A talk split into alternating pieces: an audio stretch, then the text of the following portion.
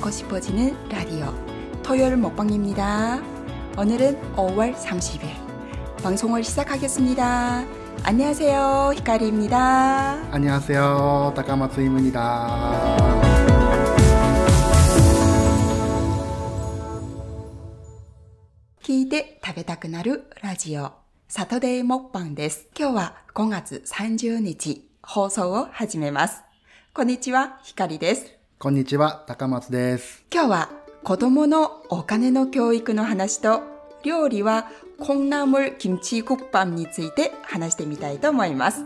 どうぞ最後までお付き合いください。はい。 はい。わあ、もう1ヶ月続きましたね。続きましたね。まあ、週1回だけどね。ね、週1回だけどなんか、あの毎回毎回放送が終わった途端、うん来週はまた何しようかなってすごくうん。あの悩ましい日々が続いてます。では早速今日は、うんえー冒頭でも話したように、はい。えー子供のうん。お金の教育について前半は話してみたいと思います。大事だね。大事です、うん。今の時代では特に大事で、うん、そうだね。義務教育ではね、うん。今のところはお金の教育について、あんまりないので、うん。だからこそ家庭でのね、あの親がね、うん。どういうふうに子供にこうお金について。のこう思想をうん伝えるのかっていうのは非常に大事だと。思うよね。うん朝鮮日報、うんあの韓国の朝鮮日報はすごく有名な日報なんですけど、うんそこの記事一つを見つけましてうんね、うん。経済学者で、はい。まあ、博士うん。そして朝鮮日報の経済部次長でもある、うん。パク・ヒョンチョルうんという方がいるんですけれども、その方の記事うんと同時にねこの方もまあ YouTube で配信をしておりまして、まあ、経済学者ならではの視点でいろんな発信をしているんですけど、うんこの方はなんとね2007年に、はいはいえっと、はい。とある本を書きました。うん。それは何かっていうと富豪たちのうん子供に対するお金の教育うんというタイトルで、まあ、これはまあ直訳してね、うんうんうんうん日本語で直訳してこの感じになるんですけど、うんうん韓国語では韓国語では「부자들이 자녀교육 うん」というタイトルなんです。はいはいはい。でこれはこの方はまあ経済学者博士ならではのうんいろんなこう富豪たちのね、うんデータを基づいて、うんうんうんうんまたいろんな取材をもとうにんデータを集めうんうんてうん編集して作った本なんです。うんでこの2007年に初版されてね、うんなんと10年後にまたもう一回ね改築版を、うんうんうんうんあの出したんですけれども、なんとねその方が曰く、うん10年後 の改築版にも、ほとんど修正するところがなく、はいはいはい。はいただ変えるのはちょっとしたこう数字的な部分を変えただけで、その根本的な考え方とか、うんまあ、やり方とうん。か習慣とかは、うん。もうパーフェクトにそのまま残したっていうくらい、富豪たちのうん。子供に対するお金の教育というのは、うん。大体このパターンじゃないかっていう感じでうん話されたんですね。なんでこれがすごく私たちにとっては興味深い話ですし、まさにうん現在進行形のことでもあるので、うん。今日皆さんとシェアしたく、はい。この話題を持ってきました。はい。でこの本で述べたのは、まあ、世界の富豪たちと言いますと、ザッカーバーグ。あザッカーバーグですね。あの、Facebook やインスタの CEO でもありますね。そうだね。はい。はい。あと3人ぐらいあげましょうかね。あとはアマゾンのあの人とかね。あ、アマゾンの、あベベゾスさん。あとかね。あとはやっぱりこう、アメリカの石油王、うんロックフェラー。うんロックフェラーね、この方々ももう本当にとうとたるうん。歴代のね、お金持ちだよそうだね。でこの方たちは、うんどういうふうに親からね、うん。そのお金の教育をされたのか、うんうんうんそしてそれを踏まえて、うん。自分の経験の上、うん。また自分の子供にね、うんうんうんうん。どういうふうに教育をしたのか、そうだね、まあ、歴史上の人から学ぶのはさすごく大事なことだね。大事だというね、んんん。もう先大先輩ですし、うんうん。実績を残しているそうだねそうだね。方々がね、うんうんうんあのの習慣をこの本に綴ったわけです、うん。はいはいはいはい。これもねすごく興味深い本なので、また韓国に行った時にも、うんうんあの入手したいと思います、はいはい。ちょっと余談なんですが、はい姉にね、うん。こういう本が欲しいので、うん。ちょっと買っといてって言ったら、うん。なんて言うと思う？なんていう？の買っておく必要ないよ。クパンでね、今日頼むと明日届くんだから。つまりあなたたちが来てる間、うん。普通に注文して次の日届くくらいだから、そんなに買っとく必要がないと言われました。邪魔だと。そしてクパンはね、うんあロケット配送だからね。はい。翌日来ると。そうです、そうです、ははいいはいこの話はね、もし気になる方は、5月の一番最初のね、はいそうだねえーうんクパンというタイトルのアーカイブが残ってますので、ぜひぜ聞いてみてください。はい。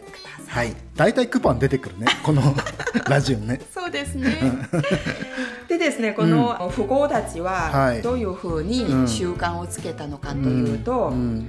特にビル・ゲイツとかはね、うんうんうん。もう自分本人もお金持ちなんですが、うんうんうん親もねすごくこうんうんうんうんうお金持ちなんだよね。うんうんお父さんはうん。まあ弁護士で、はいはいはい。で。お母さんは銀行マンって言えばいいの、うん銀行員。はい。銀行員なんでね、だからまあ家庭は裕福だよね、裕福なんだけれども、うんうん実際本人もうん。そんなに裕福だよという考えのもとで育ったわけでは、はい。教育でそうなったってこと。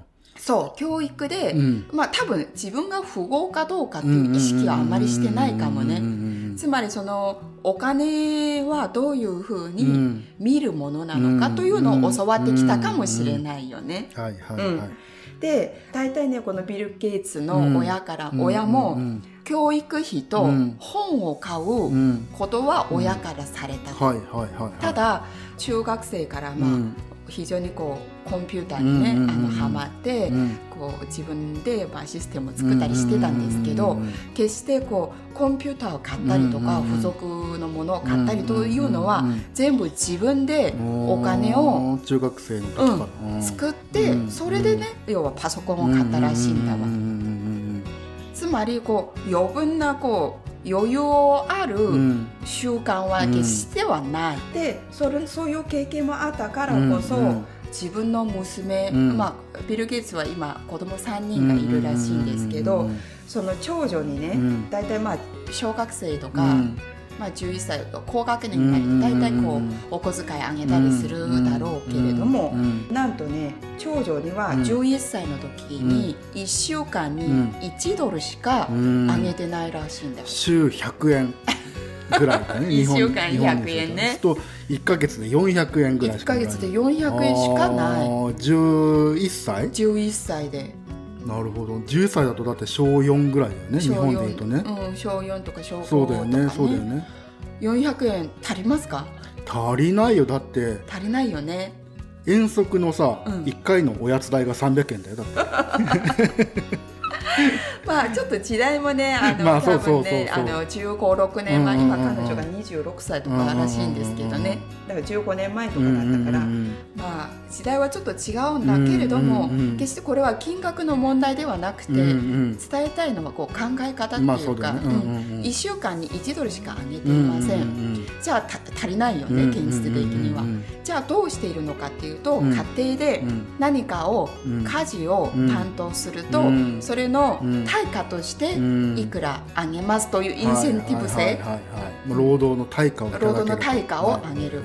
つまりお金というのは、うん決して天から降りるものでもない、きちんと働くことによってうん対価はもらえる、うん。うんしかもその相当の対価しかもらえない、うん。というのはいをなんか伝えたかったらしいんですね、どうですか？高松さんは、いやそれねすごくうん。面白いなと思うのが、あの小さい頃でなんかお小遣いの思い出とかありますか？お小遣いはねよく言うさ、はい。学年ごとに値段が決まっていくっていうパターあンー。定額制だよね要するに、まあえー。ビル・ゲイツも定額制なんだけど、うんうん。えっと、学年が上がるたんびにうんうん。500円だったかね1000円ずつ上がっていくパターンだったあ1ヶ月。1ヶ月。そうだから1ヶ月最初に月始めにポンとお金をもらって、はい。それを大事に大事に使っていくみたいな感じ。うん。だから残ることはまずなかったね、ああそうだよね。そうそうそうそう、うんで今の話で、うん。なんかすごい大事だなと思ったのが、うんうんまあ、労働のうん価値に対してうん。お金がもらえるっていうこと、うんうん。ですごく労働をするときに大事だなと思っていてね。うんそうだよね。例えば全員ができる仕事をやった時に、うん。やっぱその金額って低いわけじゃん。低いよね例えばねそのビル・ゲイツもね家でよく家事とかしたらしいんだが、掃除したりとか、まあ、皿洗ったりとか、そうすると、うん。それ相当の対価しかもらえないよね,、ね。要は万人ができる。まあ、う言い方がちょっと、まあ、考え方としてはね。だ例えば家の中でね、うん。あの背が高い私がいました。うん。で周りはみんな背が低いですって言った時に、うん。じゃあ電球変えるねっていうのは、うん。自分にしかできないスキルなわけじゃんこの家の中で、そうだよね。まあ、その価値に対してうん。お金を払うっていうんだったらちょっと高めのお金をあげるとか、うん。なんかそういうのがすごい大事だなと思った。大事だよね。その価値を決めるっていうさ、うんうん。親の考え方もすごい大事大事だよね、うんうんうん大事だよね、実はね長女がね、うんうん。14歳になるまで、うん。携帯を持たさなかったらしいんですよ、つまりまあ大体子供はね11歳とか12歳とかから持つらしいんだけど、うんやはりね14歳まではうん。携帯を持たさないうんことにしたりとか、うん。インターネットを使おうっていうのは、うん。平日は大体45分ぐらいしかうん。使ってはいけない、うんまあ土日になるとうん。プラス15分で1時間、うん。というね何かのうん。一応ね制限をかはいけている、制限をかけていることでうん。何が生まれるのか、うん本人はどう思ってるのかをすごくね、うん。あの重要視したらしいのね、ここでね育てるのはうん。自制心、自制心ね。うん。自分で制御してうん。いく心、まあ私たちこれ大人にも通じることなんだけど、うん何でもかんでも今、うん。できることでもあるんだけど、うんできないあえてしないっていうこともあるよね。う。ちなんて特に一人っ子だからさ 欲しいって言えば買ってもらえるっていうさね、まあパターンにもなりうるわけね。なりうるし。だからそれをしないで、うん。まあその我慢できるっていう心を育ててあげるっていうこそうだよと、ね。うんうん。まあここで何言いたいのかっていうと、ほらうん今すごくこうコロナ一級からこの株の投資とかうんビットコインの投資とか仮想通貨の投資が非常にこうブームになっているんだけどねそこでも非常に自制心が問われるなっていうのがあってね。うんうんあここで買えばよかったなもっと買いたいなっていうもう心のコントロールがすごくメンタルの問題がつくあうんの問われてくるっていうか。ここでもねこう要は小さい頃、うん。もっと欲しいんだけど、うん。やっぱりここでストップしなきゃいけないっていう約束があったりとか、こうすることで何自分はさらに何ができるのかっていうのを考えるうん。心、うん。つまりこう考えを育てられるっていうこともあるんだなってすごくそうだよね。感じた。あの例えばさ今流行りのインデックス投資なんかははい、インデックスに預ければすごくゆっくりゆっくりお金がまあ見返りがもらえるはい、っていうのでうん。でもその20年ぐらいやった時にはうん。お金が貯まっている、プラス複利の力で、うんうん。まあ金額はさすごく増えているうん。とされているいじゃん。るよね。うん。だから例えばその自制心がなかった場合に、うんうん、待てない待てないよね。となると、うん。例えばそのなんかビットコイン今流行ってるから、うんそこにもう全額投資をして、うん。もういち早くお金を得たいとかね、うん。なんかそういう危険性にもなり得るね。リスクはあるよね。カジノで一発逆転あやってやるぜとか、ねうんうん。なんかそういう方にも行きやすいから、うんうんうんなんかそういう自制心を育てるっていうのはすごく大事なことだなって。そうだよね、うんうんうん。うんここで私がこう我慢することによって、うん。その後が生まれてくる、ん。そのさらなる大きな利益っていうのは何だろうかっていうのをうんうん常に考うんえさせられるような、うんうんあの取り組み、うん。取り組みっていうか習慣だったなっていうのはうんうんうん。すごく感動した部分もありました。うんうんうん。はいはいはい。はい。で、ここではね、あの今の時代っていうのは、うん。すごくこう自制心だったりとか、うん根気強さだったりとか、うん忍耐力というのが、うん子供の時からね、うん。少し教育が必要なんじゃないかなうんこれがつまりこうお金をどういうふうに扱うのかっていうことにもつながるのかなと、ちょっと思ったりするんですけど。なんかさ仕組みがわからないといけないのかなと思っていて、あの例えば複利の原理を分かっていないと、うん。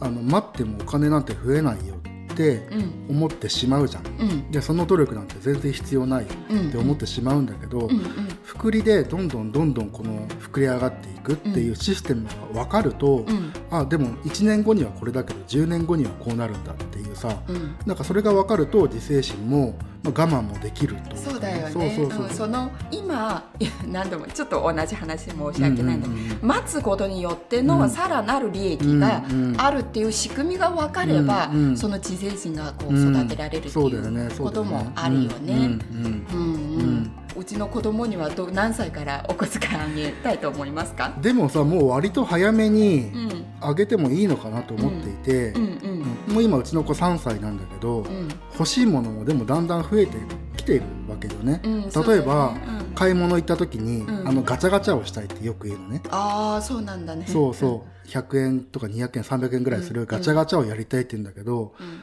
自分がいつも言うのは、うん。ガチャガチャってそんなに好きではな私もくて、ねあんまり好きじゃない。そう。っていうのもこれを買ったところで、うん。自分が欲しいのは出てくるかどうかわからないんだよっていう話をするんだうね、んうん。でだったら、うん。お金を貯めてうん。自分のその欲しいものを買った方が良くないって、うん子供に最近言ってるんだけど、うんうん。もう今からうん。お小遣いを、うん。例えば今夕食の時とかにお皿を持ってきてくれたりとかご飯運んでくれる、ああやってまやってくれてるよそうそうそうねとか、うん掃除機を自分でかけてくれるとかね、まあ、そういうこともやってくれるから、うん。まあ、ビル・ゲイツみたいに、うん。そういうインセンティブ制にとりあえずしてまだ定額はまだないけど、うんうん。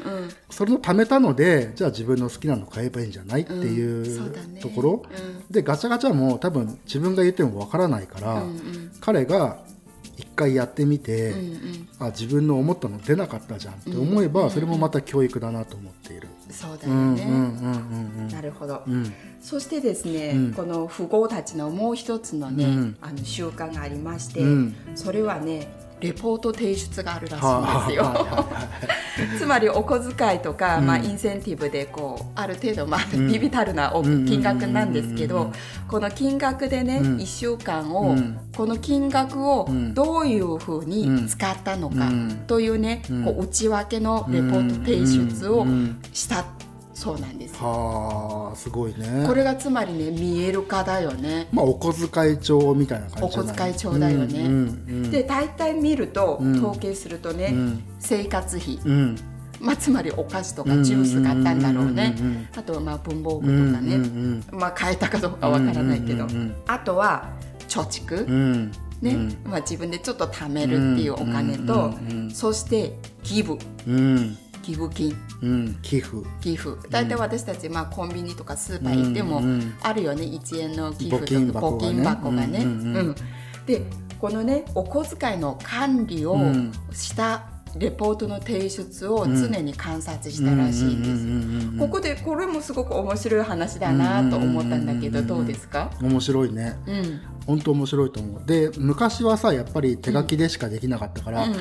やっぱね一回はねやるの。お小遣い帳みたいなの買ってきてお小遣い帳つけるんだけどやっぱり三日坊主だよね、あー三日坊主、ね。だから今はほらお小遣い管理のさ家計簿管理のソフトとか、うん。携帯とかいっぱいあるから、うんうん。そういうのを使ってでも、うん。でもやるとすごく分かりやすいよね。うん、分かりやすいよね、うんうん。自分がどこにお金使ったのかっていうのをうんうんうん。4ヶ月に1回見返るとか、そう。で例えばそれをさ、うん。あのなんか浪費と、うん。まあ、投資と,、うん。えー、と消費うん。に分けた場合に、うん。その項目を見てね、うん。あこういうのに投資に使ったよねとか、うんうん。これがいやこれなんか変なのに使ったからこれ浪費じゃないとか、うんうんうん。なんかこれは大事なことだから消費だよねとか、うんうん。そういうなんかこ分析う分析ものできるデータになるよね、うんそうそうそうう。ん。そう、ここねすごくこう判断力を磨けるっていう部分にもなるのかなって思ってね,、今言ったように、消費とかうん浪費とかね、そういう一回見返しした時のうん。再度整理がうん。できるし、うんあのこれがあの今はお小遣いというすごい少ない金額なんだけどどんどんどんどんこう大人になるにつれね、うん金額が大きくなった時に、自分がお金をどういうふうに回していけるのかという判断にもつながっていくことになるのかなと思ってね。うんでここでまたすごくね面白いのがね、うん。私はね、うん。ギブ。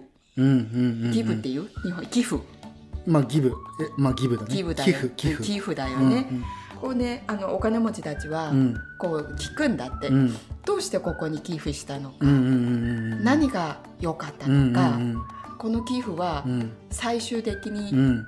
あなたにとって何うんにうん見返りになるのか。こういうね、うん。話につながってくることなんだよね。これもね一つのねお金の循環な価値の循まあ環なのかそうだよねなってすごく思う。なんかアメリカだとすごくそういうのがあるみたいなのね。この前聞いたポッドキャストだとはい、アメリカのすごい富豪の人がうん。あんまり寄付をしないっていう人が例えばいたとする。ええ、そうすると「えなんで寄付しないの？なんで自分のためだけに使ってるの?」ってすごい周りから叩かれるでも日本って結構寄付とかをすると、うん、えなんで寄付するの？偽善者だとかね,、うんなんかなんかすごいいい風に見せてるのかとかって、うんうんうんそういうなんかうん文化が違うから、うんあまり寄付の文化ってね根付いてないよね。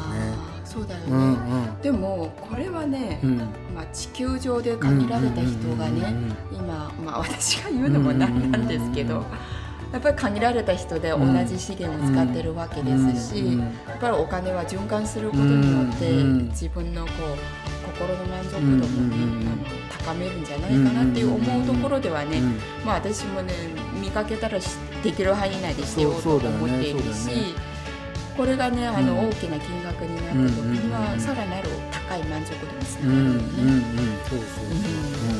うんうんそう。そしてねやっぱりこれはねお小遣い、うん。まあお金の、まあ、原理なんですけど、うんうん稼いだとものより、うん。使うことをねうん少なくすればお金は貯めるんだ、まあそうそうだよね。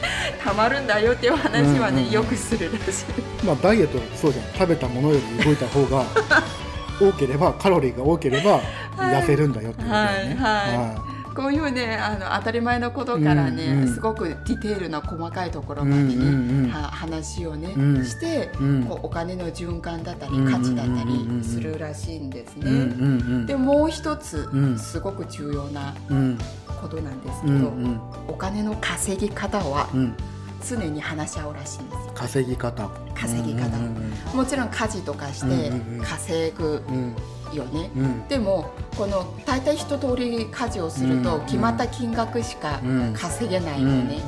じゃあもっと大きな、うん。多くの,、うん。あのお金を稼ぐためには、うん。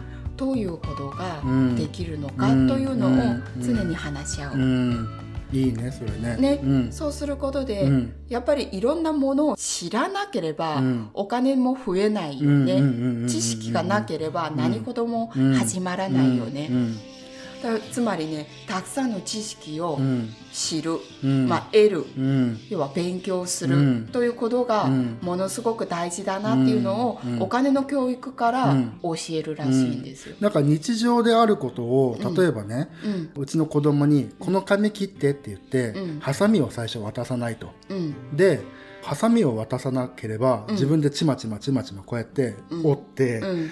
定規かなんか使ったりとか、それともこう爪でこうやってうん。跡つけて、そうやって切ったりしてはい。すごく時間がかかる。かかるよわけじゃねん。で翔太にさ、まあ、翔太はまあ息子に、例えばじゃあハサミをうん。自分で、自分のそのお小遣いで買ったら、はい。はいもっといっぱい紙切れるよねとか、1回でね2枚切れるよねそうそうそう、ん。でそのハサミを、うんえっと、使って短くなったその仕事の時間使って、うん。もっと別の仕事できるよねとか。とか、うん、時間の稼ぎ方とかね、そうそうそう、はい、でそういうことを教えるとそのハサミを買うっていうことはさ、うん。投資なわけじゃん。投資だよね。自分の今まで使ってた時間を買ってるという、うん。そのハサミを買うことそうだよね、うん、なんかそういう教育の仕方もあるなと思っていて、うんうん。だからそのお手伝いから学べるお金の仕事ってうん。本当にいろんな無限にあるなと。あるよね、うんうんうんそうだようんうん。ね、あとはね価値を想像うんうん。するうん。つまり価値を作る、うん。価値とは何かっていうのをうん。常にこ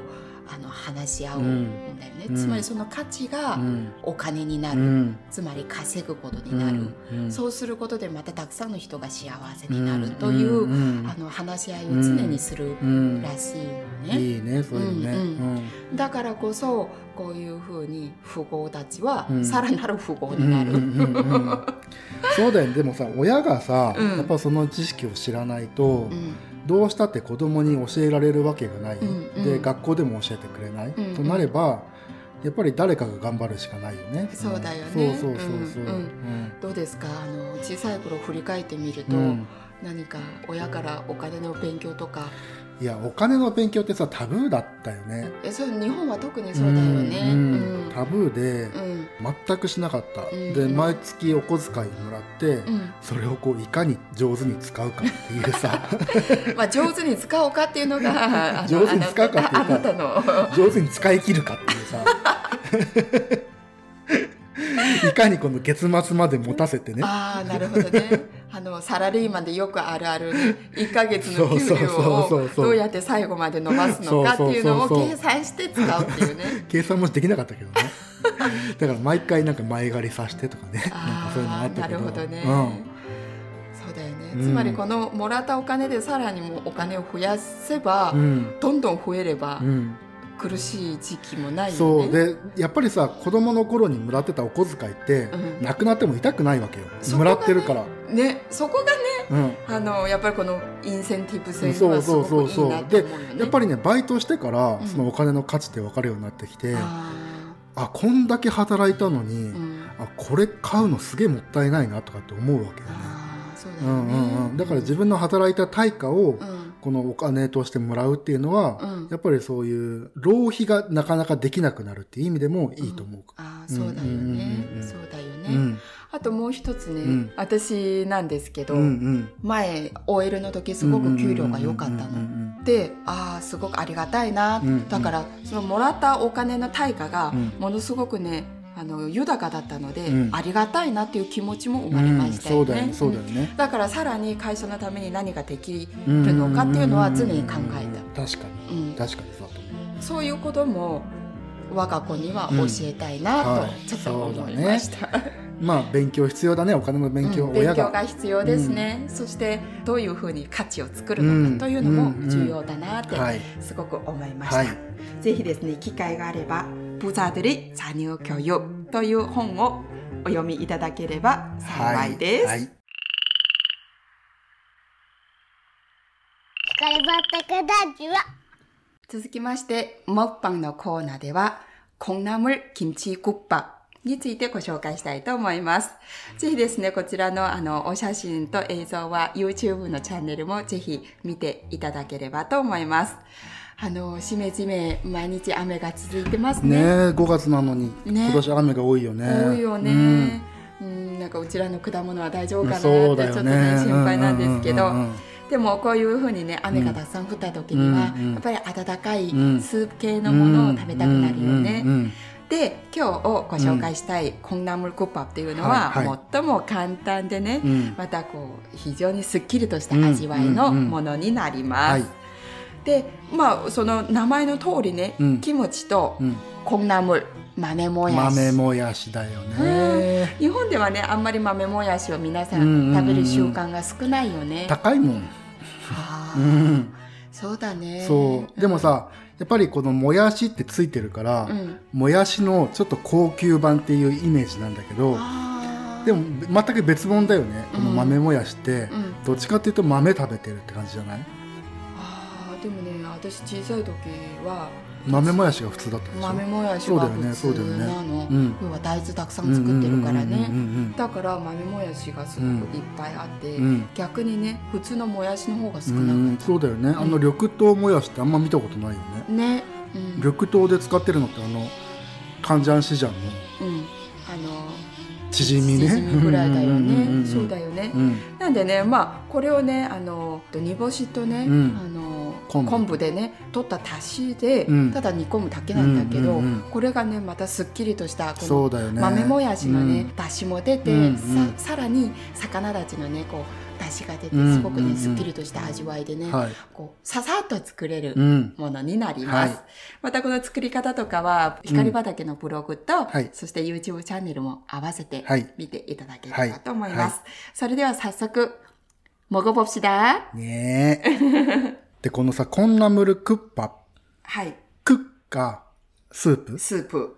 パッがご飯。うん、ご飯。だからね、混ぜ混ぜして食べるよね。うんだよねとりあえずこのクックだけ食べて、うんあとはご飯の上に、うんご飯の上に乗せてうん 食べるよね。はい、そうだね。はい、どうぞ。はい。じゃあいただきます。この、もやしがいっぱい入ってるのいいね。あの、コンナムルがね。うん、こんなもんいっぱい入った方が美味しいよね。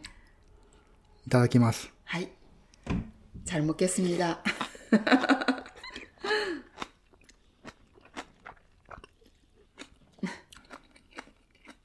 あったよ。出汁がいいね。出汁がいいよね。出汁がいい。これはね、本当にもう出汁の味。本当そう。あの、キムチは後で来る感じ。うん、最初にこの出汁の香りと、味がこうガツンときて、うん、で、後でそのキムチの、ちょっと酸っぱいキムチ使ったのかな、うん、ちょっと酸っぱいキムチ使ったねそうそうそう、うん、だからキムチのそのさっぱりした感じと、うんうん、ちょっと辛さピリ辛具合のやつがいいよね、うん美味しい。美味しい、うんうんじゃあ今はクックだけ食べたんだけど、うんうんうんうんじゃあご飯も合わはいせて。ご飯も入れちゃうね。入れちゃって。はい、ご飯入れます。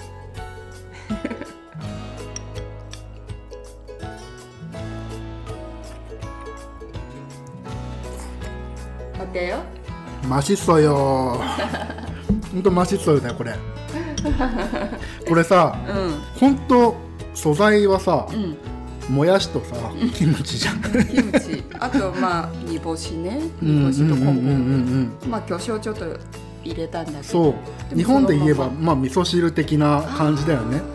うん、ちょっとね味噌汁と違うけど、違うけど、まあ汁だよね。汁うんあの、はい。スープ、ご飯、おかずの中のスープそうそうそうそう。ん。ね。でもこれだけで全然食べれるっていう。美味しいよね。美味しい美味しい。うんうんうんうん。あのほら韓国では何度も言ったかもしれないけど、うんうんうんこういったコっていう文化がものすごく多い、多いよね。大体だってさ、ドラマ見てもらえばわかるけど、うん大体ドラマってさ、結構酒飲んで、うん、翌日頭痛いって言って起きるじゃん。うんで、その時に必ずお母さんとかが、うん 콩나물ね콩나물국だってねこれはねだしがねすごい香ばしいだしだなので、うんうんうんうんそれがねすごくこう二日酔いの頭痛いところうんうんうんうんにすっきりさせてくれるようなうんうんうんうん働きをしてくれるよねそうだよね。で、向こうってさ、結構煮干しの出汁使うじゃん。使うよねで日本だと鰹節とかうんうんが多いんだけど、うん、でもこの煮干しの出汁がさ結構強いから、うん、香りが強いよねキムチに負けないっていうかね、うんうんうんそうそうそうそう、んだからすごくその出汁がいいよね、うん、 そうだね、んんちょっとこう鰹節で取った、うんあの何スープでは作ったことないんだけど、うんうんうんもしなかったら、うんそれでやってみても、まあいいけどいいかもねうんうんうん、でうんもこの味出ないかもしれないあーそうだね鰹節だとぜひですね作っていただきたいと思います。はい、ということでですね今日の豊い木版では콩나물キムチクッパはいについてご紹介いたしました。はい 公式のインスタグラムとフェイスブックうんで、えっと、写真が見れるんですが、詳しい作り方とか分量はブログを見ていただければと思います。はい。ということでですね、あの、ぜひ皆さん、ラジオを聞いてるリスナーの方と YouTube チャンネルをご覧いただいてる皆さん、ぜひいいねとチャンネル登録も合わせてよろしくお願いします。皆さんの一つの、えーアクションが私たちのこの番組と発信の、えー一つの励みになったり継続する力となります。では今日はこの辺で終わりたいと思います。それでは잘 잘 먹겠습니다. 먹겠습니다. 바이바이. 안녕.